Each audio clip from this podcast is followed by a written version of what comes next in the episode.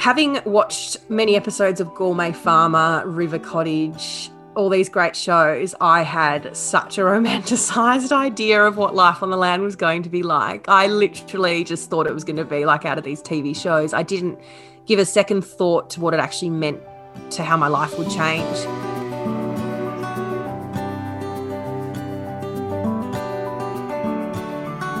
Hello and welcome to Life on the Land, a Graziher podcast telling stories of rural and regional women across Australia. I'm your host for this episode, Sky Manson. If you haven't grown up on the land, the foray into rural life is often closely followed by a feeling of isolation, being separated from your people, and a different environment where everything you knew was familiar and ordered. While isolation is definitely not unique to the bush, it is a challenge that so many mothers in rural Australia have experienced. Today's guest, Stephanie Trethewey, is one of them, and she's making much of it. Her podcast, Motherland, interviewing ordinary and extraordinary rural mums, has had over 110,000 downloads. But the funny thing is, this vocation is never what Steph imagined. Born in Sydney and with a career as a TV reporter, she had not a thought for life on the land. But on a quiet news day, while working in Queensland, she interviewed her now husband, Sam, and thought he was kind of cute.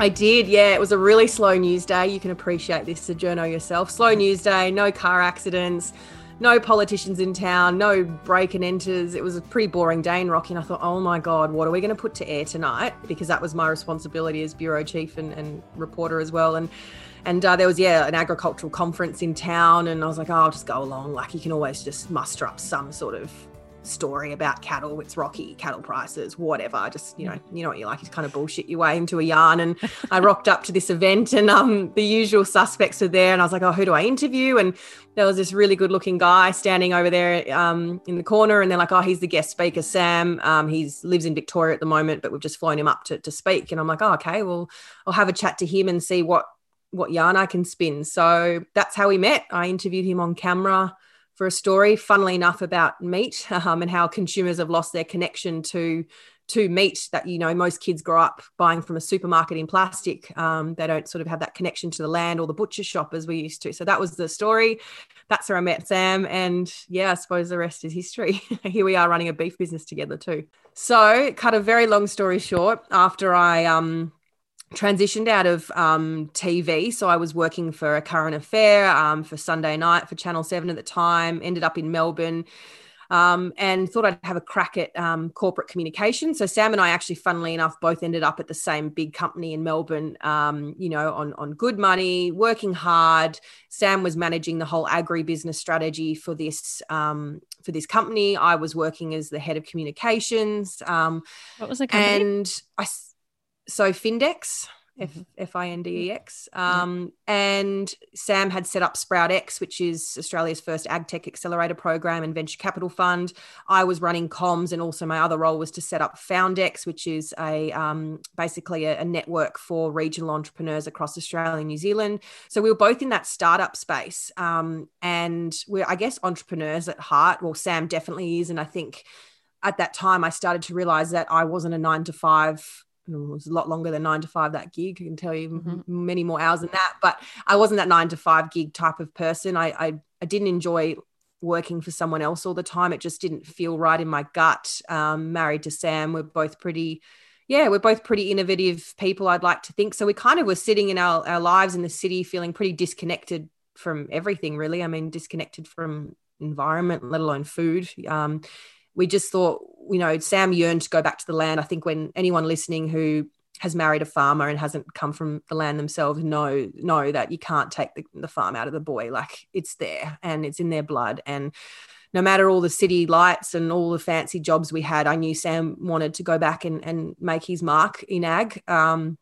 and so we started to think, well, we haven't got a family farm given to us um, because Sam's dad at the time was um, farming in Victoria on a, on a small scale, and, and we wanted to go back home to Tassie, where Sam's from. Um, his grandparents and his grandfather farmed here back in the day. And yeah, so we sat in Melbourne and thought, how can we, we create a beef business from scratch, um, but one that betters the environment. So that's where the idea for TasAgCo, Tasmanian Agricultural Company, was born. Um, so we literally started from scratch. Um, we ended up packing our bags and moving here, but that was after you know 18 months of trying to raise capital for the business. Um, so we had to find an investor to help us with the operational side. The Tassie government here have an amazing loan for young farmers. Um, so they loaned us the money for the land itself. Um, so yeah, it was took a lot of hard work to even get a standing start, but we packed up with a baby at the time. Elliot was six months old, and uh, and moved out here to start start the business. So it's been a big couple of years. what was it like when you first moved there? Having watched many episodes of Gourmet Farmer, River Cottage, all these great shows, I had such a romanticized idea of what life on the land was going to be like. I literally just thought it was going to be like out of these TV shows. I didn't give a second thought to what it actually meant to how my life would change, being, you know, in the fast pace of the city, to being able to walk out the door with Elliot with the pram and just go for a walk and grab a cup of coffee up the road. Like I just didn't, I didn't think about those changes at the time. So to be honest, I we moved out here and I guess it was like the honeymoon phase, you know, like the first couple of months, it's all a bit of a novelty. And, you know, you're sending friends like pictures of your new farm and like whatever. Um, we did move here in the middle of winter, which wasn't ideal either because it was bloody cold too. And a couple months in, I just thought, oh my God, what have I done? like, what have I done? Sam's just working flat out, you know, just trying to get the farm set up from scratch. Um, my role in the business wasn't as well, wasn't really a role yet because there was nothing to market. Like I'm heavily involved with the marketing and sales point, and there was nothing to sell yet. Cattle take forever to grow out. You know, it's a kind of a long term play. And I was sitting with this baby, just thinking, what the hell have I done? What have I done? And thankfully, things turned around. But it was incredibly lonely time for me having a husband that was working pretty much seven days a week to try and get this farm going. He was learning as well. He'd never, you know, taken on a farm from scratch himself before. He'd worked for lots of farms. He's managed farms of Jackaroo, but he'd never actually been responsible for a farm on his own before. And um, yeah, I was sitting at home with a baby just thinking motherhood's bloody hard, farm life's bloody hard. I've got no family, no friends. I've just ruined my life. So mm. yeah, it um it was really hard, Sky. Like the first few months were really hard. And I didn't really talk about it to Sam much. I think and a lot of rural mums say this, like you've got a husband who comes home from the farm covered in cow shit, a hard day, well, something's happened, there's a sick calf or the water pump's broken, whatever. And you just, and they've pulled a like 12, 14 hour day. And the last thing you want to do is have a whinge and say, Oh, I'm really lonely. Or, you know, like mm. it just, women and mums are really good at sort of again putting their needs last. So I kind of for a while there I didn't really talk about it um, because I just didn't want to add to his burden of mm. what he was already kind of dealing with. Um, and perhaps, but that's where know, Motherland was born. Yeah, your your and perhaps your preconceived idea of what a mother looks like, and that they do keep the home fires burning, and you know husbands return home to a happy wife with the meal cooked and you know it's not it's not really like that.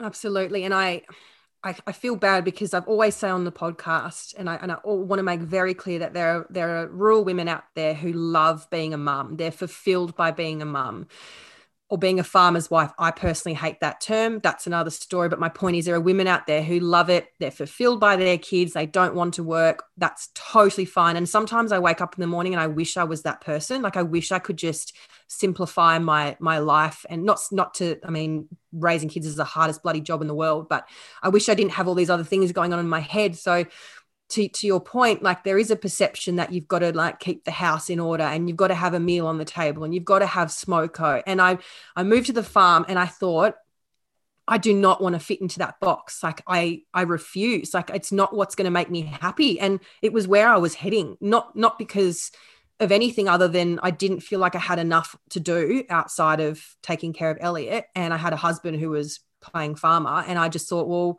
if I haven't got much going on apart from Elliot, I suppose I do just have to cook dinner and I do have to keep the house tidy. And that's kind of what I was doing and and and it wasn't I wasn't happy. So I needed more and it took me a, a couple of months to I guess find my feet and realize that I could live on the land I could be a mum but I could also be me. And it's taken it's been a big journey to get to that point. So why did you start Motherland? Tell me when you sort of did you when you first first started thinking about it.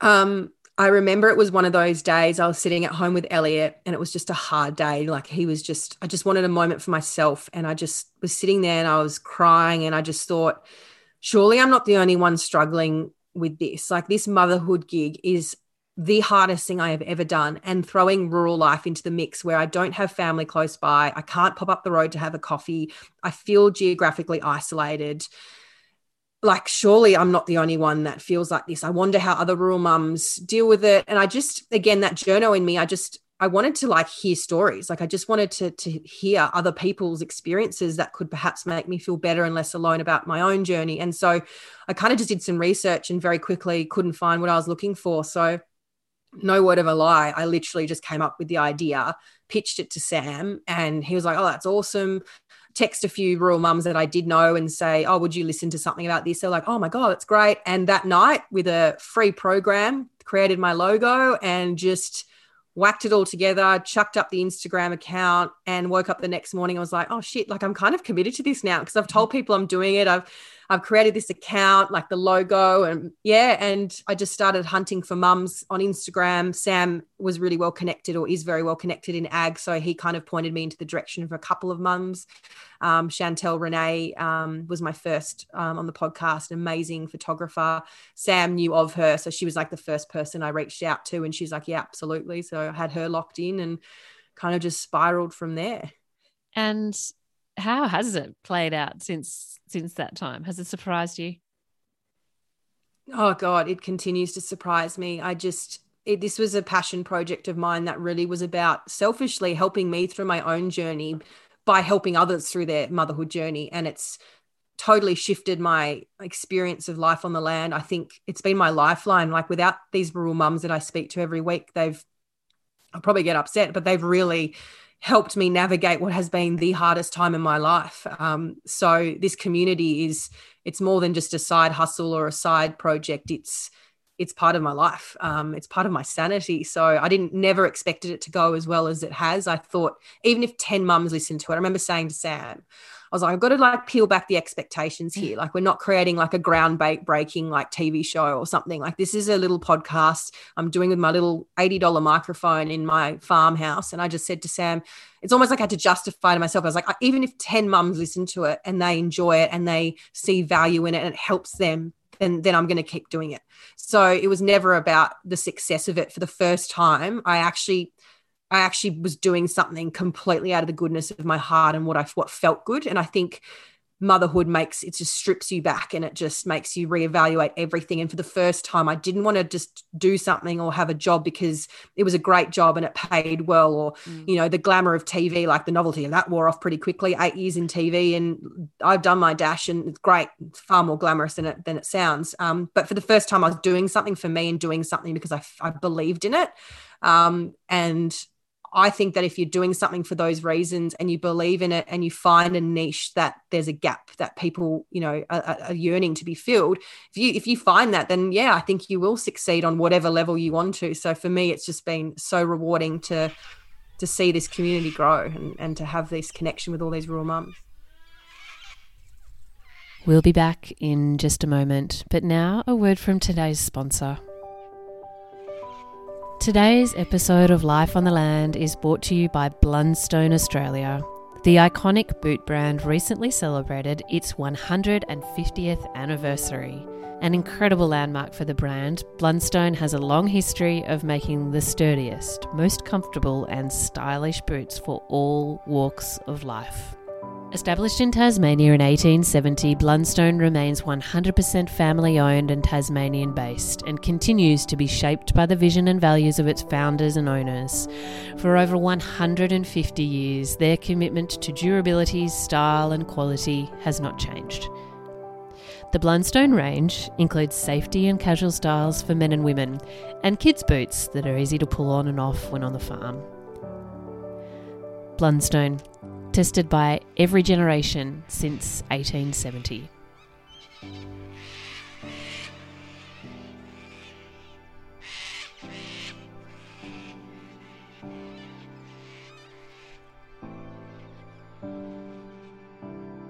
when you were when you grew up in Sydney, did you have much connection at all to farmers or farming life or, you know, friends that lived in the country? No, apart from the odd person I knew had a nice little hobby farm, you know, an hour away from Sydney, there wasn't much connection at all to the land. Um, when I was very little, we had a we had a small hobby farm about two and a half hours from Sydney in Nowra, um, but once sort of school life kicked in for me and dad was working flat out, you know, those sort of weekends became less and less and we sold that farm. Um, so no, it wasn't until I actually moved to Rockhampton in Queensland um, as a TV reporter for Channel Seven. I was managing the bureau up there for Central Queensland, and Rocky being obviously one of the, if not the beef capital, um, was sort of where I kind of had my eyes open to to ag and and cattle and beef and this whole yeah whole life that i'm now in. Yeah ah yeah love it. And so what led you to journalism? Did you know that you always wanted to do that no. So, um, in my past past life, I was actually a professional tennis player growing up. So, wow. I left school in yeah, I left school in year ten um, and finished year eleven and twelve by distance education. Um, so, I toured for a couple of years on the WTA, um, and yeah, basically cut my teeth in tennis. Had like quite a lot of injuries. Like I had a stress fracture in my back and all sorts of problems. And so I had the opportunity to go to America on a scholarship to play um, for Cal State Long Beach, one of the universities there. Um, so yeah, I sort of at 18 moved to America for a year. And obviously, on a scholarship, you've got to study at university, you've got to pick something. I was like, I don't know what to study, but love love talking as you can probably tell um, love meeting people um, had grown up watching 60 minutes with mum and dad and i've always loved the news i suppose so i picked journalism so that's what i studied and um, a year later, I transferred back to UTS in Sydney to finish my degree.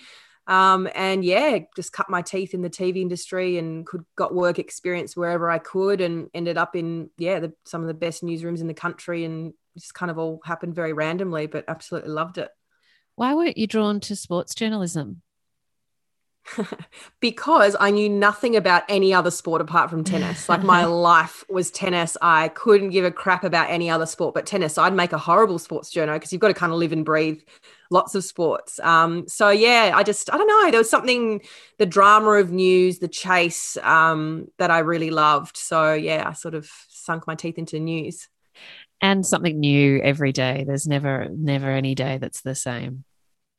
Exactly. Yeah. I get bored pretty quickly. So it was pretty good fit, I think. Tell me what happened with your tennis. How long did that continue for? Yeah, so I pretty much transitioned out of tennis once I left America and came home to Australia. So by 20, I was still, you know, playing the odd competition, but sort of I, I, guess you could say I was 20 and retired.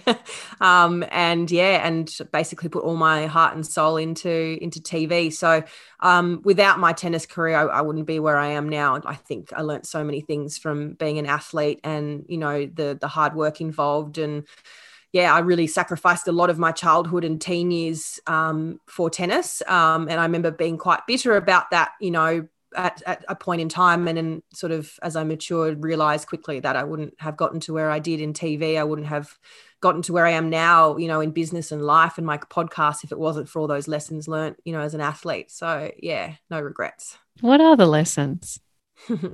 Um that hard work does pay off even when you're you're in the thick of it and you just think what am I doing? And this is so hard and where am I going? And um and I suppose just dedication like I just I just don't stop until I achieve, I suppose, what I what I want to achieve. I, it's that kind of never say die approach. Doesn't always work in my favor, um, but it's something that I think has carried from a work ethic point of view. If I look back at my jobs in TV, and I look back at um, my corporate job that I moved into after TV, and even now on the farm with our business, and even with Motherland, like again, not always to my favor because I don't always put myself first. It's sort of like achieve at any expense, and that expense often comes at my own, you know, my own health, I suppose, in a way. And I think there are a lot of mums out there uh, you know, motherhood, that's a whole nother ball game. You know, you kind of put yourself last. So um, I think the lessons from tennis I learned were great, have helped me achieve, but then I think every now and then I have to step back and just say, you know, slow down. And it's not always about winning or achieving. It's mm. also, you know, you've got to take care of number one, I suppose. And does any tell me about that decision to sort of step away from tennis? Was that tricky to do? It was. Um, it was especially tricky because um, oh God, what was it called back then? The HSC in New South Wales, um, and then the marks you get to get into, you know, your chosen uni degree is it wasn't a natural transition from the American college, so I had to rely on the marks that I got um, from my HSC, and I think I got 88 or something. But to get into journalism at UTS was 94.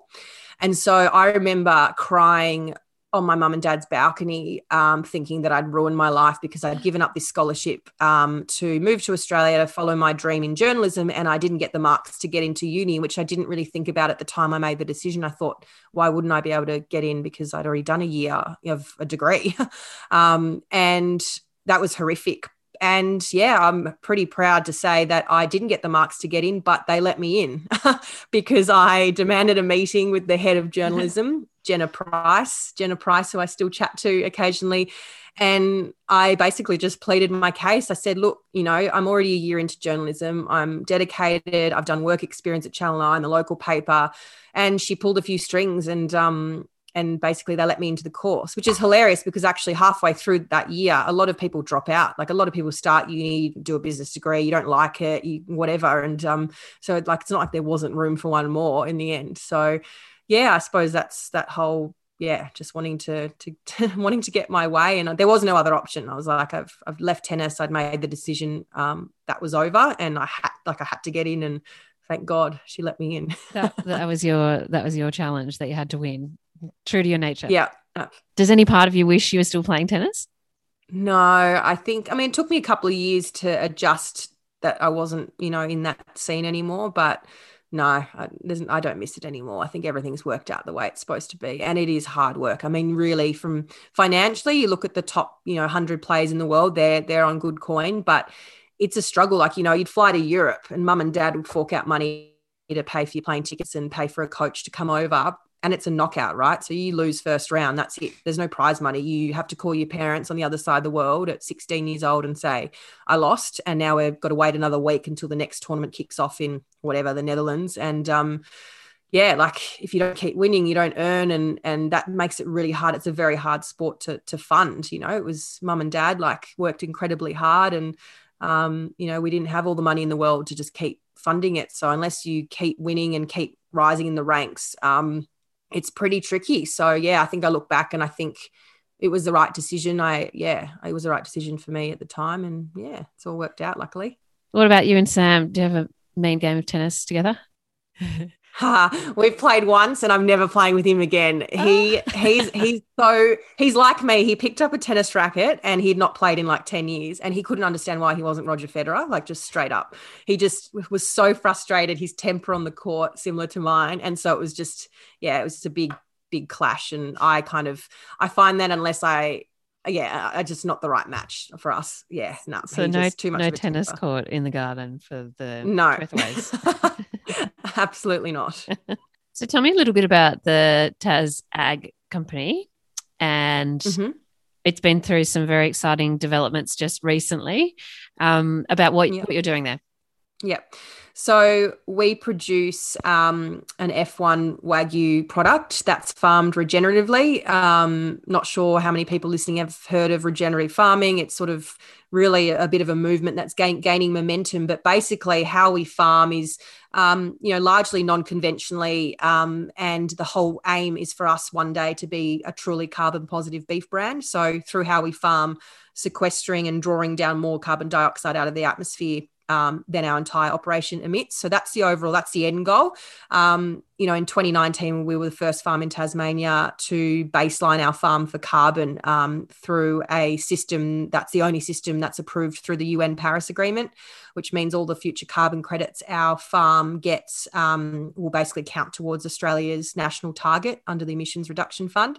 Basically, a fancy way of just saying that, you know, we're building a lot of data around what we're doing and you know we're trying to prove that cattle aren't the problem. You know farm farmers cop it cattle cop it as the you know seen as the bad kid on the block in terms of emissions. And you know farming communities we can turn a blind eye to that and just you know ignore it. But the reality is is perceptions reality and consumers are starting to sort of um, pick up on that stuff. And and as an industry, I think it's important that we sort of educate that you know we're not the bad guys here. It's not the cow, it's the how. And it sounds wanky, but there's a way to farm regeneratively using cattle that's actually benefits the environment. So um, yeah, it, long story short, that's what we're doing. Um, we, you know, we plant salad bowl paddocks, which we, we call them, which means our cattle, they don't just eat grass and clover. They eat like things that you and I eat, like turnips, radish, peas, corn, oats. Um, we plant up to like 20 species in paddocks and um, the cattle, you know, munch away, have a bit of, have a bit of a chew and then we rotate them daily. And yeah, so there's some pretty cool stuff that this is a whole world I've only just, you know, gotten into, but there's some cool stuff we're doing um, in this space. And yeah, we're, we're really excited because, you know, one of the, well, the most premium grocer in Tassie, Hill Street Grocer, have picked us up. So they're stocking our product in all 10 stores across the state, giving us a bit of a crack. Um, and yeah, it's sort of just the beginning, but that's that's what we're up to, which is um yeah, all very exciting. But lots of hard work managing paddock to plate, like literally that whole supply chain, you know, it's it's a whole world, a whole nother world. So it's yeah, lots of ups and downs, but hopefully we get there. It just sounds really awesome and exciting. and um, yeah, true to your nature again, I suppose, just doing new new things and um, and making them work. What's your role in that business? Yeah, so my official title is um, yes. director of brand and marketing. um, so that's that's my title. I mean, my role is really to manage the entire marketing. So our focus for our brand is to be a customer facing brand. So, you know, a lot of meat brands, you as a consumer in the city, which is, you know, like where our target market is, um, they're not connected to their food and they're not connected to the brand because they don't know who farms it and they, they want to. But um, we're in a unique position where on our, you know, farm in Tassie, which, you know, we've got just over a thousand acres and that we own and lease you know we can run. We're running up to 2000 cattle at the moment. So we're pretty lucky with the climate down here allows us to kind of scale on not so much land compared to like if we had to sort of start from scratch up north. And um, that relationship with consumers is really important. So you know our social media we're really big on that. We're really big on the sam and steph story on being transparent with our journey and building that connection with consumers. Um, and the feedback so far has been really great. People love to know where their food comes from if they can put a face to the name, like even better. Um, and I think that's where food's heading. Like people are going to start demanding more and more transparency. But people love the story like you know why does anyone buy something there's often there's a reason and quite often we do we do buy into the story and so for us it's been a real focus of ours is to you know as a young family a young couple having a crack is to share that journey with people and um, yeah and to, and to show what we're doing so it's been really exciting in my role you know there's a lot of video content we've done recently which again plays into my strengths from tv um, and yeah i mean i do am, am pretty hands on. Like Sam was busy the other day, and so he called me. He's like, "Can you move this mob of cattle?" I'm like, "Great." So I had to put Elliot in the car, mm-hmm. Evie in the car, drive down to the other farm, and um, it's all good. I love doing it. So I'm kind of a jack of all trades, master of none, probably, but really focusing on on the marketing, sort of my my sort of where my skill set lies, I suppose. Are you seeing that your all that sort of um, marketing exposure and transparency is starting to convert in some way in a, in a in a good way? Like I don't know if that's through sales for you guys or that people are starting to approach you for the product. Yeah, definitely. I mean, it's early days. We've only been in market a couple of weeks, but you know, the social media community, similar to like the motherland community or the grazier community, like that online platform is so powerful. The people that you know actually they're buying our beef in the in the grocer and they're like sending us a message saying, "Oh, just tried it. Like it was really lovely and it was really tender." And you know, to write back and say, you know, thanks so much, Sam and I, you know, really appreciate it. Like, hope you're well, Steph. Like connecting directly like as a consumer you can actually send a message to the farmer and say we loved your steak and you get a response from the farmer. Like that's pretty powerful stuff. And for people in the city that's that's a novelty you know? People on the land we know where food comes from. We know the go we know the drill we know all this stuff. But um, for consumers like that's that's pretty cool. And so we're starting to see that people love that story. And um, it's no easy feat managing a brand um, as i said from paddock to plate. It's freaking hard work. But um, yeah, that's what we've set out to do. And where, you know, the whole regenerative, sustainable, sustainable stuff, that's where the future of food's heading. And I think we're going to see more and more demand from retailers and butchers and restaurants for more sustainably produced food. Um, so we're kind of starting to starting that journey now before that kind of gains so much momentum that, you know, people are, you know, demanding it. We kind of want to be on that journey now. Um, so yeah. So, all these things considered, how has life on the land changed you? That's a very good question. Um, I think in a lot of ways, it's made me stop to smell the roses, even for a split second, um, because I can walk out the door and there's no distractions. It's you're on the land and it's beautiful. And I go for a walk with my kids and I just think, gosh, like how lucky are we to have this life? My kids have this backyard that is just acres and acres and acres. So it's made me appreciate life. I suppose it sounds corny, but it makes me appreciate just, you know, being able to live this beautiful life with my kids and give them a life that I think I believe is is in a lot of ways better for them and, and the kind of life that I, I'm just so privileged to live out here. And I thought a lot of rural people would agree, like it's an amazing life. Um, it's not changing me in a lot of ways, which I think is a good thing. I think I suppose I thought I think I was worried that I would be pigeonholed into something that was created in my own in my own imagination that I would just have to be this farmer's wife and that I have to change because that's not me. It's never been me. It will never be me. And Sam would never want me to be that anyway. You know, he he that's not what he wants. And I pretty who cares what he thinks because I am who I am and that's who we married. So, um, but you know, I just think I'm happy to say that it hasn't changed me in a lot of ways. Um, and I'm glad it hasn't because motherhood is the biggest transformation a woman can go through and it does change you. No matter what anyone says, motherhood does change you. And I think when you're going through all these scary changes and then to have to change and pick up your life in a city and move to a whole new world, for that to also change you, I think it's like what's left of me. Um, and that's why I fought really hard to just keep pushing boundaries, keep fighting, keep working, keep keep juggling, even though it's bloody hard. Because at the end of the day, there's got to be a bit of Steph left after all this. And yeah, so to answer your question, have I changed? In some ways, yes, but in a lot of ways, no. And I think that's probably a good thing and probably the best thing for me and my family. I love that. So how do we find you? What's the best way to find find you? Because there's a few channels.